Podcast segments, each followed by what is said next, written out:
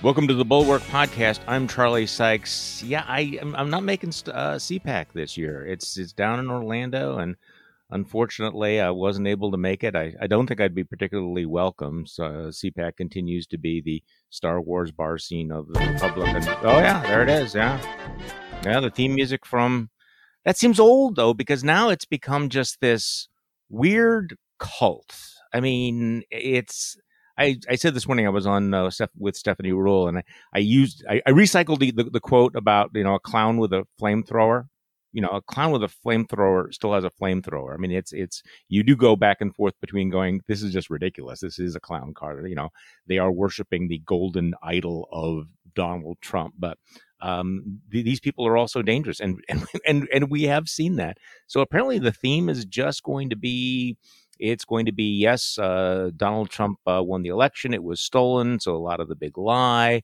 Um, you're all victims of cancel culture, and Donald Trump is still the Orange God King, right? Plus, there'll probably be a bunch of a bunch of um, uh, forums on Hillary's emails. It'll be kind of like that. Uh, our guest today is the National Journal's Josh Kraushaar, who has watched all of this. Josh, did you ever go down to CPAC? Did you ever you ever hang out oh, there? Yeah, I mean, every political journalist in Washington, you know, the, it's it's always been held in the past at the National Harbor, right, right down the, the Beltway from DC. So yeah, it was sort of an annual jaunt in March to to go and see what the conservative activist class was was talking about. And look, it, you know, it, it's funny, Charlie, because you know I, I always thought the CPAC event was emblematic of the base of, of the party, but it certainly wasn't representative of the party at large. You right. remember, you know, all those straw polls where Rand Paul would win every year. Right.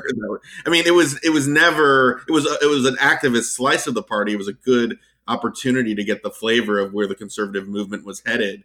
But um, the big question this year, Charlie, is, is it more representative of, of, the party? Is, is the fact that you know the, the, the it's become a, a, a, super Trump fan convention? Um, is that where the Republican Party is right now? Maybe it is more representative of, of where the Republican Party is, in, as opposed to the past. Well, that's kind of interesting because uh, you know I, I I was only at one CPAC back in 2016 when it was still very anti-Trumpy, and it, it it does have that sort of you know Star Wars cantina uh, vibe to it.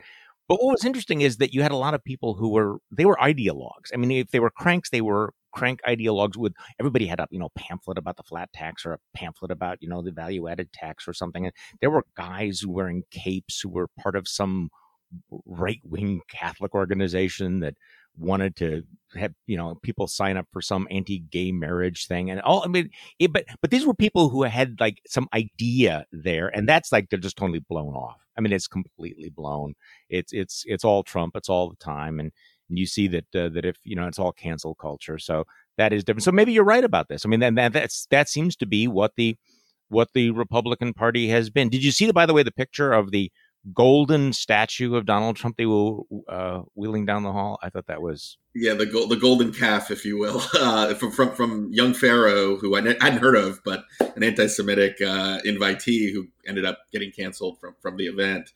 To the golden Trump, that was you know symbolic. I think of, of where the Trump movement is right now. Uh, Almost too on brand. I mean, seriously it's the golden idol. You're going to worship it. I mean, guys, come on. you know, did did you see how that movie ended? By the way, did you ever watch that? You know? Yeah, I'm familiar with the the biblical story, and it doesn't end well for um, those who idolized, uh, you know, not idolize what's not holy, and that's what I mean. Look, we've talked about this so much on the show, Charlie, but look, the Republican Party is right now something of a cult of personality, oh, and even the most sort of uh, right wing elements of CPAC in the past that were ripe for criticism or mockery. It was ultimately about policy. It was ultimately about issues. Uh, Mitt Romney, you know, it wasn't that long ago where Mitt Romney was cheered after he dropped out of the presidential race in, in 2008. That was the 12 years ago, but uh, you know that that was uh, seems like ages ago. It seems like a generation ago. Um, and you know, so the right now, you know, you saw the evolution in the Trump years of how CPAC had changed, but now this is the full culmination of that cult of personality. No, it certainly is. Um, and this, of course, comes the morning after we have uh, Mitch McConnell in this bizarre interview. I, I I've watched this. I watched this tape over and over and over again, and you know he's he's he's sweating a lot. Maybe because he knows this was coming. but this is the this is the exchange um, with uh, with with Bret Baier yesterday. This is this is Mitch McConnell. Well, there's a lot to happen between now and 24. I've got at least four members that I think are planning on running for president, plus some some uh, governors and others. There's no incumbent. Should be a wide open race and fun for you all to cover. If the president was the party's nominee, would you support him? Uh, the nominee of the party, absolutely. Oh, good. Okay, 12 days ago, John. 12 days ago he gave a speech denouncing the president. His lie had led to the insurrection. He he voted he voted against uh, you know removing him, uh, impeaching him, but um, he said he, was he was morally responsible for all of that. And so he's asked about that, and he goes, "Well, look, my point is, what happened in the past is not something that's relevant now." I mean, the, just the pure nihilism of is kind of breathtaking, isn't it? I mean, I, I wrote in my newsletter that, you know, I'm tempted to say the Republican Civil War ended with that, not with a bang, but with a whimper. But seriously, even a whimper puts up more of a fight than that. Well, are you surprised, Charlie? Because, I mean, look, Mitch McConnell's playbook has been pretty transparent all along. And I think a lot of people look, and I, and I, I when you think about Mitch McConnell, he's doing everything I don't think it's nihilistic. He's doing what, what he can to keep his party together, to, to, to not engage in a, in a civil war, to kind of keep the coalitions from the establishment side to the Trumpian side all in the same umbrella. And while Kevin McCarthy is doing that more openly, McConnell is playing sort of the, the, the behind the scenes tactician. And um, the second he voted to acquit, but then gave that that that floor speech condemning Trump's behavior, it was crystal clear that he was trying to keep both sides of this. He was trying to offer something to both sides of the Republican Party coalition. Now, I talked I talked to a lot of McConnell folks pretty regularly, and you know what I what I've gotten pretty early on is that look, McConnell cares about winning above all else. He, he, he knows that if 75% of Republicans and all the recent polls, Charlie, show that, you know, you know, basically, if you're a Republican primary voter, supporting Donald Trump is a requirement for office. You, yeah. you, can't you can't you can't win a primary if you have any doubts or, or, or, or, harsh criticisms towards the former president. So what McConnell's basically doing is he's trying to lay low. He's trying not to aggravate um, you know both sides of the party, but he can't have you know he can't he can't you know the Republican Party doesn't survive as an anti-Trump vehicle. So he's trying to you know be as uh, muted as possible. And, and he, you know, he hasn't talked to Trump since December. He, it's not like there's a relationship there, but he knows that for the party to survive as a whole, it, it, you can't you can't throw Trump under the bus when 75% of the Republicans want him to be a central part of the party.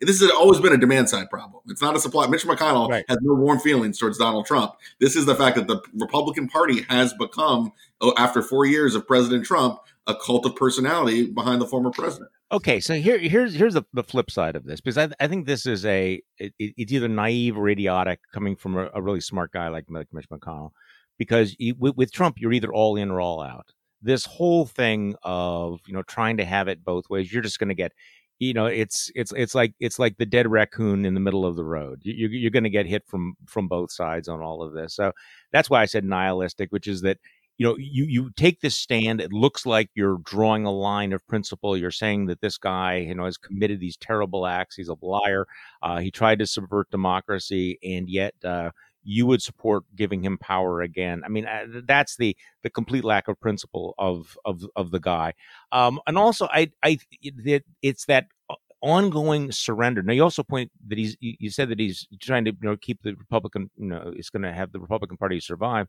you look at these polls right now. Uh, Donald Trump may be dominant in the Republican Party, but the stronger he gets, the more marginalized the party gets. And you, you can push back on me on this, but I'm looking at numbers showing that Trump's approval right now is in the in the 30s.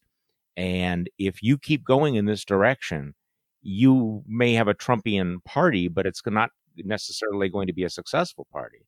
And you would think that Mitch McConnell, who wants to win Senate seats, gets that.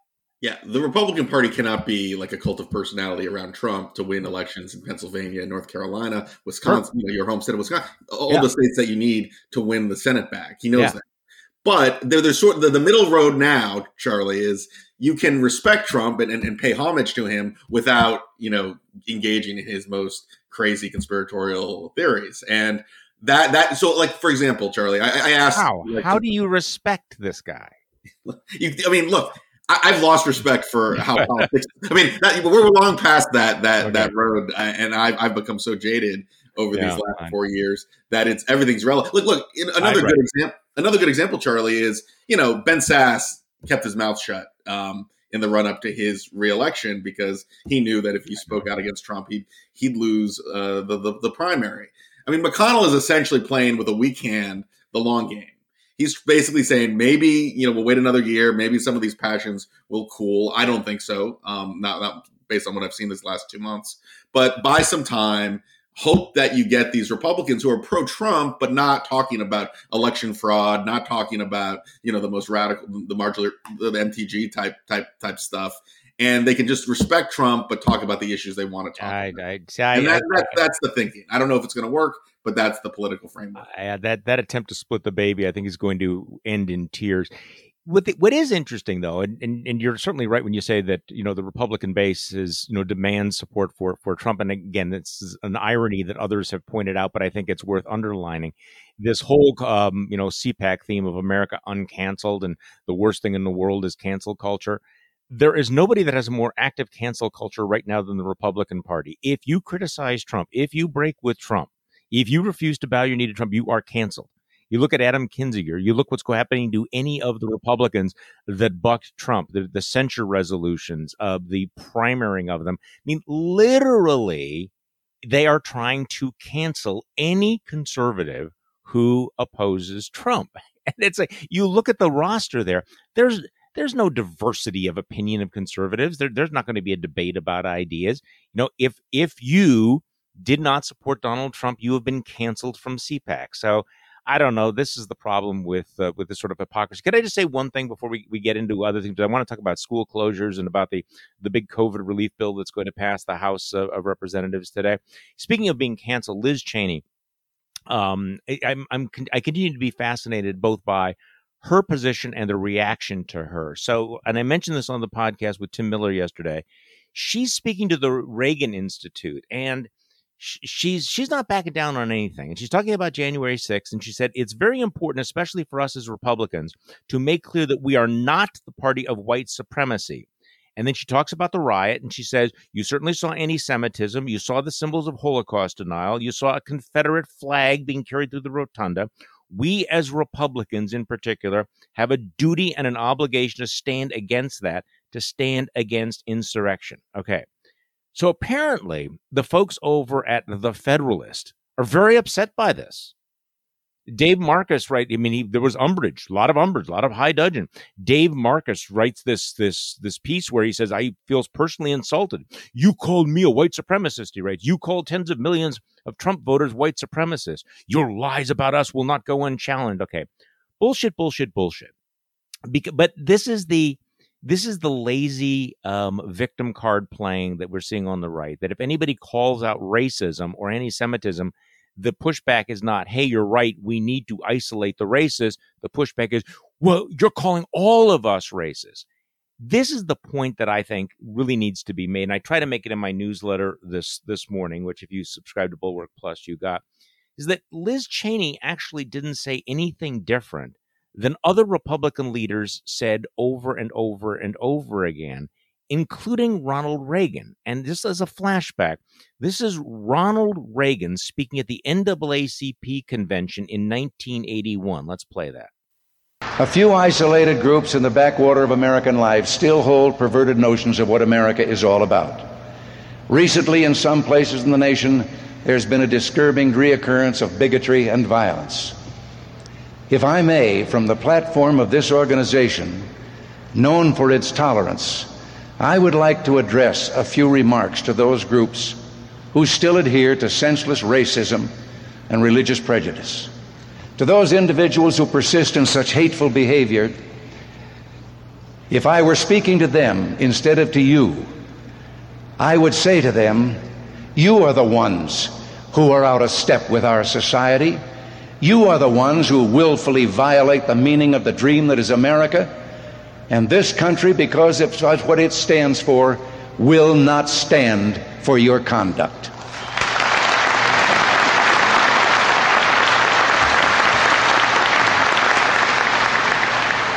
My administration will vigorously investigate and prosecute those who, by violation of or violence or intimidation, would attempt to deny Americans their constitutional rights.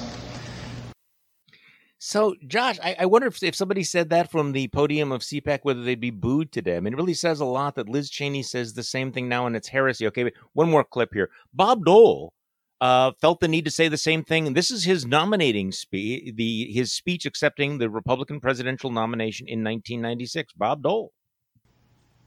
But if there's anyone who has mistakenly attached himself to our party in the belief that we are not open to citizens of every race and religion, then let me remind you tonight this hall belongs to the party of Lincoln, and the exits, which are clearly marked, are for you to walk out of as I stand this ground without compromise. Wow. So Liz Cheney is, just basically saying, hey, guys, every once in a while, a party needs to have some ideological hygiene, right? I mean, it's a process of hygiene and get rid of the nuts, the bigots, the cranks, and everything. And yet she is the one on the out. She is the one who has been canceled I, it's hard to imagine somebody saying in Republican circles saying what Ronald Reagan said back in 1981. Josh Kraushaar. Yeah, the, that Liz Cheney uh, quote it, at, with with Kevin McCarthy standing right in front of her oh, that was good. it all, and good for her. Good for her standing up for her principles. The Republicans could use a little more of that bravery, like political courage. Uh, the reality, Charlie, is that we're in such a period of tribal solidarity. You know, any any you can't. I mean, you, you're right that there is a cancel culture on the right that if you say anything even mildly critical of Donald Trump and the Republican Party, you will be punished. You will be censured by your local or state party. And Pat Toomey, who was a, once a Republican insurgent who rallied against the establishment wing of the party, is now being censured by his own state party for not being pro-Trump enough, even though he, he did have a pretty pretty pro-Trump voting record during his time in the Senate one of the most fascinating things about Liz Cheney, and, and, and, it's not just, I mean, we've talked about this on the show. There, there's illiberalism all over, there's tribalism all over. This is a bipartisan dynamic. But the thing that's fascinating to me about the whole Liz Cheney situation is that there have been a number of national polls that have come out and asked both Republicans and Democrats what they think of Liz Cheney. Liz Cheney has glowing numbers among Democrats. She is like Barack Obama type numbers among among Democrats in two recent polls that came out. And among Republicans, she's persona non grata just because she voted to impeach President Trump. I mean, if that doesn't tell you that our politics is all about Trump, it's all about part. It's a, I mean, this is the, this is someone who's still a conservative, still a hawk, still someone who is the daughter of Dick Cheney, who's driven the the left crazy over the years, and yet she is viewed glowingly among Democrats, and, and she's a, an enemy of the state among most Republican voters. That is how sick our politics is. The fact that we can't judge people based on the substance of what they believe in. It's all about whether you're loyal or disloyal to to the former president. That's absolutely true. There's no question about it. Did uh, we have a soundbite, by the way, of Mark Meadows, the former chief of staff, who was on Fox and uh, uh, you know, talking about how how completely Trumpified the Republican Party is going to be. And the thing about it is, there's just no subtlety. Do we have that cut from Mark Meadows?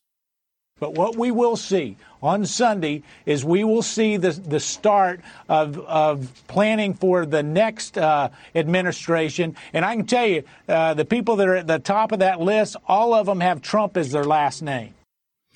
Okay, before we get into what's going on right now, because I'm, I'm I'm tired of talking about Trump a little bit, I want to talk about what's going on with the Biden administration. Uh, but just a little, maybe this is a mini commercial for my for our newsletter and Bulwark Plus. Um, the, the the newsletter today is yes, the you know GOP does have a racism problem, and it talks about Liz Cheney's comments and the blowback from the Federalist and the the speech that Ronald Reagan gave, etc. But also, um, I, I, focus on a piece that appears in this uh, Uber Trumpy publication called American Greatness that is as overtly racist as you're going to find anywhere. I mean, it's not, there's no subtlety, there's no gray lines here. It's, Christian Vanderbrouk calls it Nazi shit. And it's a guy who talks about being in New York City with all of these low lifes and these specimens and um, talks about how uh, he refuses to humanize them. He says, "I refuse to humanize those who cannot be bothered to lift a finger to humanize themselves. The uh, the mentally ill need our care. The rest need the whip."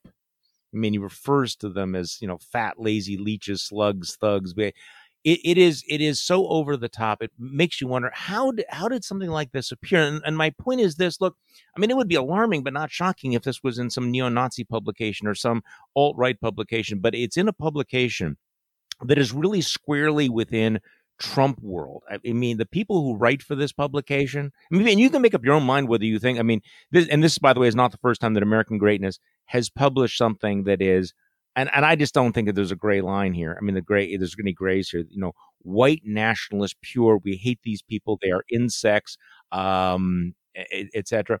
This is a publication that features people like Victor Davis Hanson, Roger Kimball, Salena Zito, Josh Hammer, who's Newsweek's opinion editor. Uh, Dennis Prager writes for all of this. So, you know, I, am not saying that these guys are all white nationalists. I'm saying that they're comfortable in being in the presence of them. So I mean, this yeah, is the, this, seen, that's the question, you know.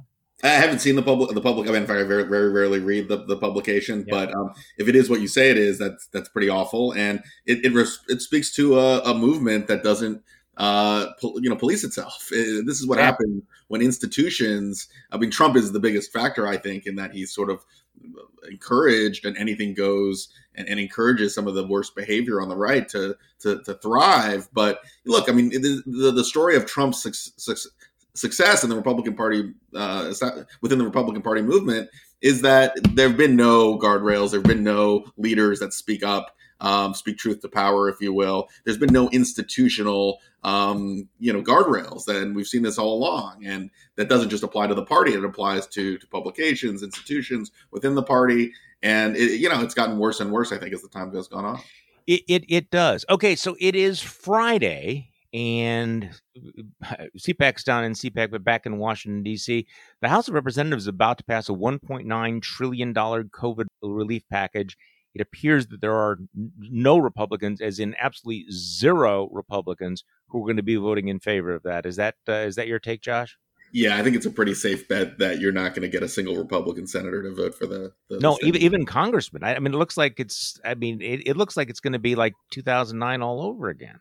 Yeah, I mean, I, I would. I'm, I'm, more confident the Senate is going to yeah. be united than maybe one or two House Republicans that could end up defecting. But yeah, I mean, this is uh, now. I mean, this is the big question: Who do you blame? Who, who's responsible for the first month of uh, the Biden administration becoming a lot more partisan than it had to be?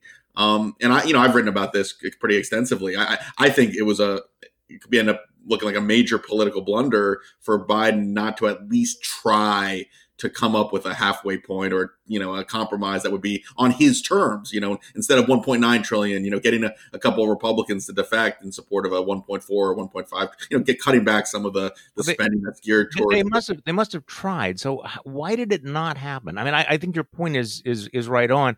You would th- think that look there's there's with 1.9 trillion dollars there's going to be some extras in there. There's going to be some bonuses in there.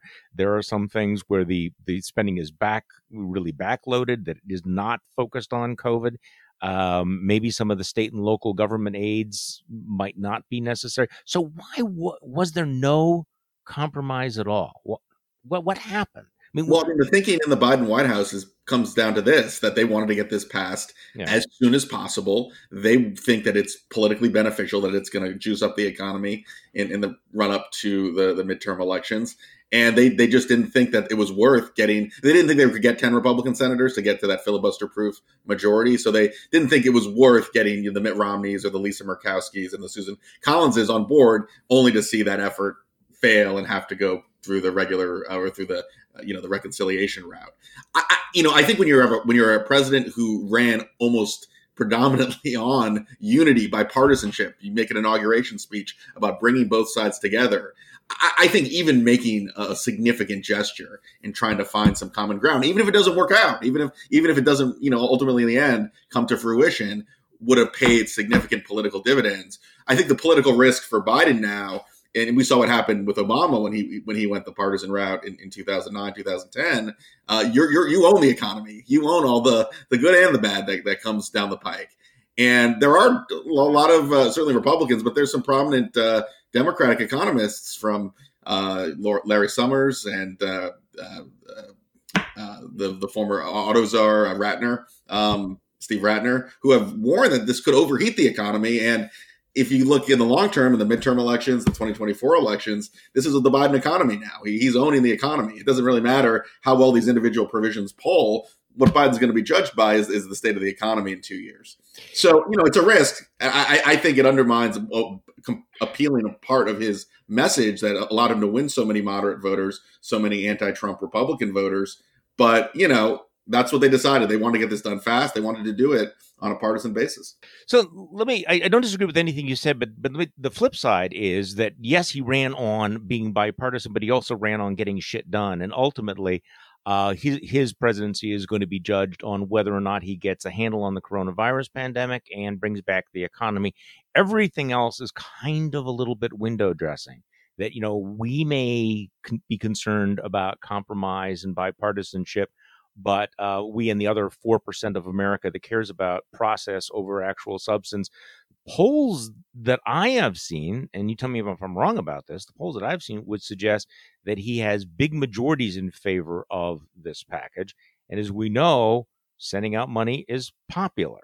Uh, most of the elements of this um, have big majorities on their side. So the politics certainly would favor getting this done quickly, getting money into people's pockets, and taking the risk on the economy.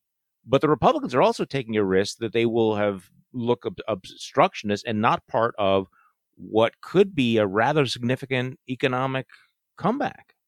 Yeah, well, number one, I don't think people are going to be voting in the next year's midterm elections on the minimum wage or on a stimulus check from over a year ago it's going to be on whether they feel the economy is back, right. whether people are, you know, whether things are getting back to normal. Now, I think the Biden administration bet is that everything's on track, even without a stimulus. I think we'd be headed in a pretty good direction. But this is only going to move things forward. It's only going to accelerate that process. So they feel very confident um, by betting on the economy, by betting that this can be attributed to a, a growing economy in 2022. So that, that that's the political thinking in, in, in Biden world. I, I think the, the, the historical record will show that Biden really didn't try to reach out to folks like Mitt Romney and Susan Collins. Like I think that that there was a lot of spin about the Obama first year in office, but I, you know, having covered the the first month of the Biden White House, you know, the Democrats did not want to waste time working with the more moderate Republicans, the anti-Trump Republicans, and and that's a cost that they're going to have to pay if things don't go well. They, they can't rewrite history. They're not going to be able to revisit what actually happened from their own decision making. I mean, if you can't win Mitt Romney and Adam Kinzinger and Susan Collins uh, that that's that that's uh, that's on you. I mean, that's your that, that that's a decision that you made by not trying to appeal well, to more fiscally moderate anti-Trump Republicans that really would be willing to, to to to reach across partisan lines. Well, except that I think there's sometimes a misunderstanding that simply because somebody is an anti-Trump Republican does not mean that they are a moderate Republican. Um, people like Adam Kinzinger and, and Mitt Romney are actually quite fiscally conservative, aren't they? So I. You know, yeah, but those were the winning votes for Biden. Those were the winning votes for Biden to, that put him over the top in the election. So you would think you want to keep your coalition together, you know, to, to, to improve the Democratic Party's prospects in, in, what might be a tough midterm election. Instead, he's he's saying, well, that faction, we don't need them anymore. And, and yeah, look, well, maybe that's a smart play, but we'll see how the economy goes. We'll see how he handles the rest of his, uh, you know, his, his policy agenda. I, I, think Susan Collins was probably reachable. Um, you would think though that with with Biden's skills, you would sit down and you you kind of you know do a little bit of horse trading, particularly on infrastructure and things like that. That uh, that would that would be that would be attractive, and and I think that Romney, to, to your point though, that Romney has shown himself to be uh, rather flexible on some issues. Um, his position on the child credit uh, I think shows his willingness to engage on public policy and to come halfway. Uh, even his position on on the minimum wage, he's not just saying absolutely no. He's saying, okay, can we talk about ten dollars versus fifteen dollars uh, an hour? And apparently, that's not that is that's not taking place. This is all very dangerous. And can I just throw a, a, sort of a paranoid thought from from the point of view of the of the Democrats because I'm, I'm remembering the reaction that I got last summer when I mentioned, hey, you know, Donald Trump actually could run for president in 2024. And people thought, no, you're crazy. No, that's nuts. Well, it actually happened. When, when you have a 50 50 Senate, you have one guy who gets hit by a bus and it's over. you know, um, there was that moment. Do you remember when um, the, Pat Leahy was taken to the hospital a couple of months ago. And yeah, oh yeah. People, and people yeah. went, okay, do you understand that one guy, if he's not there for the vote, you don't have the votes?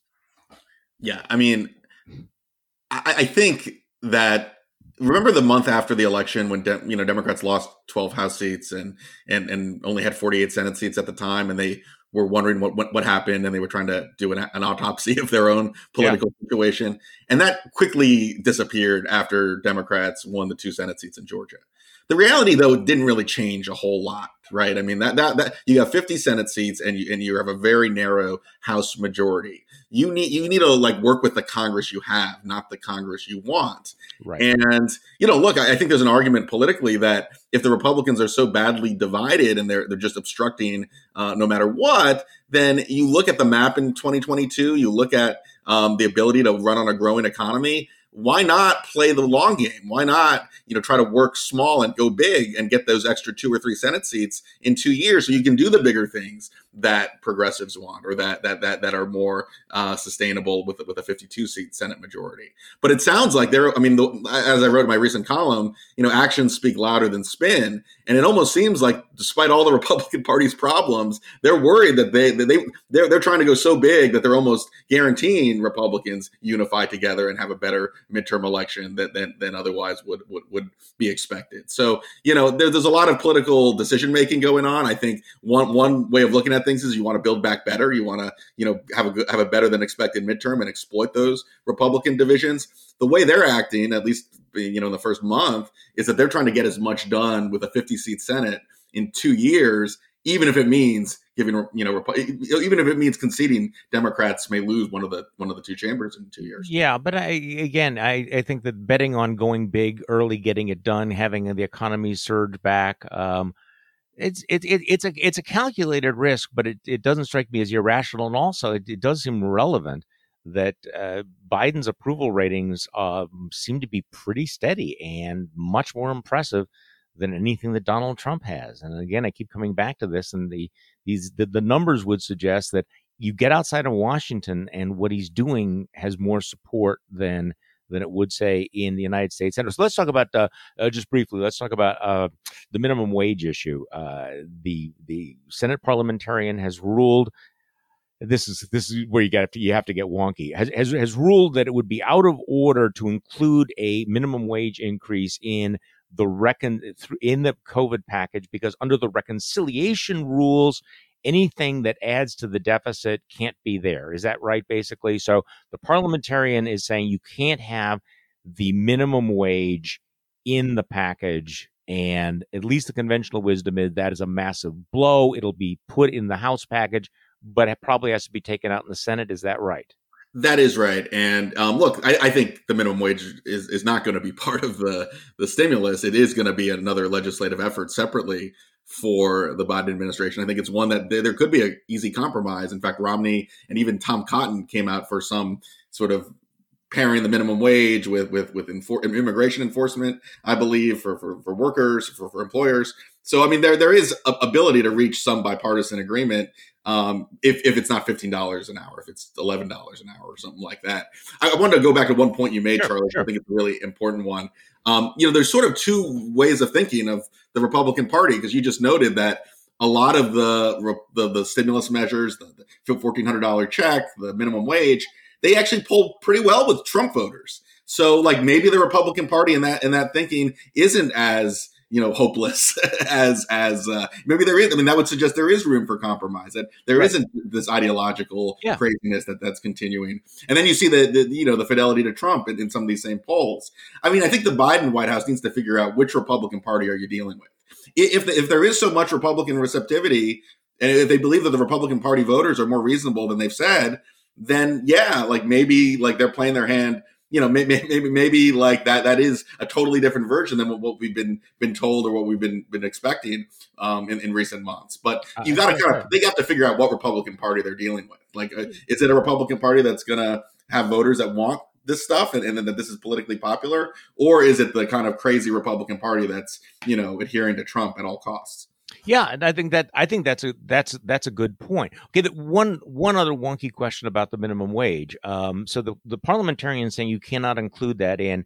There are progressives in the Senate who are saying, well, we should appeal the ruling from the chair. That the way it works is so the chair will rule, okay, minimum wage is out of order. Uh, somebody says I appeal the ruling, and fifty plus one Democrats could overrule that ruling from the parliamentarian. Correct? So I mean, they they in theory they could keep that back in the package. In, in theory, theory, here here's the the problem, and this kind of goes back to the the overall point. Joe Manchin and, and Kyrsten Sinema, the two most moderate Democrats, aren't going to support the, the, the 50. they're going to, they don't want to, um, they, they're not in agreement with the majority of their colleagues on the, the, the minimum wage and on the on, on, the on the acceptability of putting it in, in, as part of the stimulus.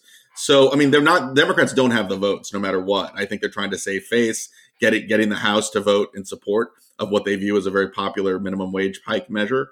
But um, ultimately, this is political kabuki. Uh, the minimum wage fight is going to be done um, probably separately and, and, under regular order, where they're going to fi- have to find you know bipartisan coalitions, make deals, make some okay. compromises yeah. to, to, to, reach out and, and build those build those majority support. I think you're I think you're right about that. Okay, let's talk about the other major issue that's shadowing the Biden administration. Um, and and and I and I I think the picture well, I you've written about this, and so I wanted to get your perspective on it. Uh, Joe Biden ran promising that he would reopen schools within hundred days. Um, they're getting pushback. The administration is getting a lot of pushback, particularly from teachers' unions that are resisting this. So um, Republicans have seized on this issue as a very, very potent wedge issue, saying that we need to get the kids back in school and and they're accusing the Biden administration of of you know knuckling under to the teachers union. So give me your sense of the power of that issue, how salient that issue is, and how the Biden administration is handling it. Yeah, so I mean, the issue of opening schools eh, safely in a reasonable timetable is going to be very important, at least for the off-year elections, uh, the governor's races in Virginia, maybe New Jersey, and, and the possible recall election of Governor Gavin Newsom in, in all, California. All this, all this year, not next year. All so, this year. Yeah. So I, we we had um, Dan Sena, one of who I think is one of the smartest Democratic strategists, on, on my podcast, and I asked him about the schools issue, and he made a good point. He basically said that look right now, if the schools opened up in a, in a few weeks and everything was back to normal, and we're getting everyone feels good about where where schools are, no one's going to remember this in, in, in 2022 and, and, probably not even in the off year election. But if you basically see this slow walk where, you know, the teachers unions continue to put up obstacles into opening up five days a week, where we're, you know, by the fall of 2021, you still may see some school districts that don't have full, you know, in school learning.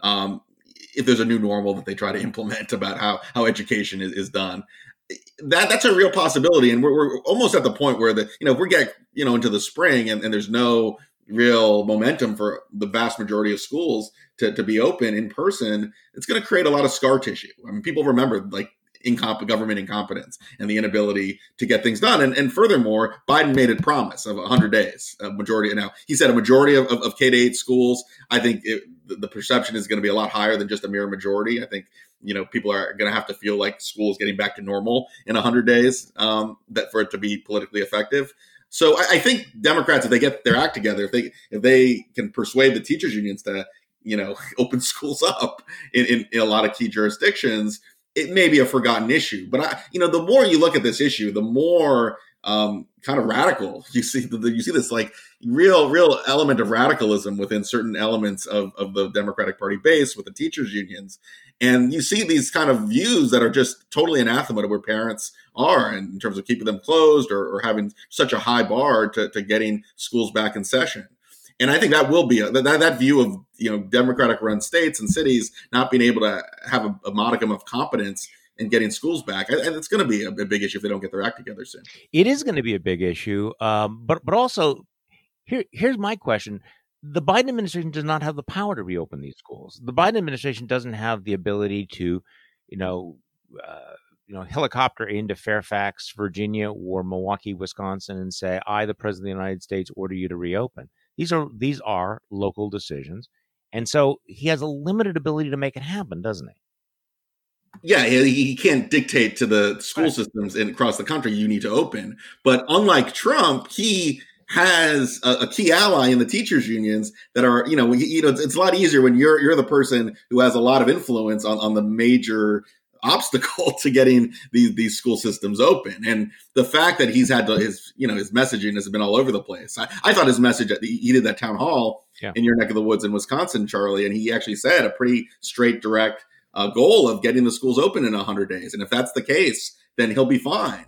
But when you hear messaging from Jen Psaki and from some of his Ron Klain and some of the, the officials, when they're actually pressed on, on what the plan is to get schools open, what the rhetoric is to the teachers unions to get their act together, you don't see that same type of direct direct talk and that's a problem. I mean, that, that's going to be a problem if they don't. Um, they, they, they, they, Biden can't wave a magic wand to get the schools open. Well, he, he has the bully pulpit to really influence one of his key supporters, key groups that supported him to get their acts together. Well, what, what if though? And I'm and I'm I haven't really thought this through, so just bear with me. So, but what if he said, okay, we absolutely have to get the schools open. And as a result of that, I am issuing an order that every teacher in America, um, every public school teacher in America gets gets a vaccine. Let's make this happen. Yeah, I mean that the message was for a time past the it was almost like making the the stimulus bill sort of a condition to getting the schools open right. maybe that's the strategy charlie maybe they want to use this as sort of that they want to get this bill passed and get credit for getting the schools open because of the, of the, funding for for schools. But it's taking. I mean, th- this bill won't pass till mid March. I mean, that that's already a few weeks out. And you know, I, I just think we've already gotten past the, the, point of parity in many cases, where you have the CDC director Rochelle Walensky saying a few weeks ago, like it's safe to open the schools, and then you know, I, I wish we got the kind of leaks from the Biden White House that we did in the Trump administration because it's pretty clear that there was some political hands in at the at, you know in the White House saying, "Hey, we got to walk this back. We got to get our stakeholders and the teachers unions and, and certain certain uh, folks who don't want the schools to open to put enough bureaucratic language to to walk that statement back." And I wish we got the kind of leaks that we did. You know, like you know that that, that would have I think I think that might change the perception about what's going on behind the scenes. But look, yeah, clearly there was political engagement, political political involvement, and teachers unions don't want the schools to open right away and, and they they've won out in the in, in, the short term. All right. So what else you we uh, what else are you keeping your eye on over the next week that we should uh, we should be paying attention to? Well, you know, I'm looking at a lot. We talked about McConnell at the top of the podcast. I mean, a lot of these Senate races are, are heating up with these primaries. Who's getting in the races? Who, who's not? Who's not getting in? Um, so you know, it, it is it is like an early test of how Trumpy the Republic. I mean, these are the battles of, of, of how Trumpy the Republican Party uh, is going to be Pennsylvania, Ohio, North Carolina. Um, so it, it is going to be an early. We're starting to see the recruiting process ramp up. We're seeing some candidates get in. We're seeing rhetoric starting to, you know, candidates trying to figure out how they want to how to relate to Trump on the Republican side and how liberal they want to go on the Democratic side. So it, it is an early preview of where the battle lines are going to be drawn in the next two years. Is it too early to say that that as of right now, the only remotely anti-Trump Senate Republican candidate in 2022 is Lisa Murkowski, that everybody else is either going to be Trump or Trumpier? you know, it's weird because again, like, I, like for example, one Republican that's likely to get into a Senate race is uh, former Pennsylvania Congressman Ryan Costello, and from the used to be a representative around the Philadelphia suburbs. I, I think most people would consider him like pragmatic, you know, center right, the type of Republican that you probably would support, Charlie. But you know, he's not criti- I mean, and he's criticized Trump in the past as well. But I don't know if he's he would identify in the in the like the bulwark lane of the of the Republican Party, right? I mean, I think I think even the more establishment oriented candidates, uh, you know, are, are are are not trying to alienate Trump and not trying to gratuitously tick him off. So you know, you have someone like that who I think is a serious gratuitously, tip him off, gratuitously tip him off. Just saying the truth about the guy. That's not right. gratuitous. right. But I mean, for political, if you're a Republican candidate and you're not going to win a primary if, if you're losing, if you, if that, if that's what the race becomes yeah. about. If you, so, if you, if you come out against white supremacy and against chronic lying, um, and, and against sedition, um, that, that probably is enough to get you canceled though. Yeah, but that's not going to be the. I mean, of course, but those aren't the issues that are going to be talked about in the Republican primary. So you know, you have someone like, or but then you have someone like Josh Mandel in Ohio who is like literally playing to the erogenous zones of every every Trump super fan, right? I mean, if you listen exactly right. So I mean, there is a degree of you know, I don't think anyone's going to be in the you know Lisa Murkow- Lisa Murkowski lane. She's the only uh, senator who voted for impeachment who's actually on the ballot in 2022 but you are going to see different shades of Trumpism within the Republican. Yeah, Party. no, I think I think you're obviously right. Josh Kraushaar, it is a delight to have you back on the podcast. We appreciate it very much. Thanks, Charlie. And thank you for listening to today's Bulwark podcast. I'm Charlie Sykes. I will be back on Monday, and we'll do this all over again.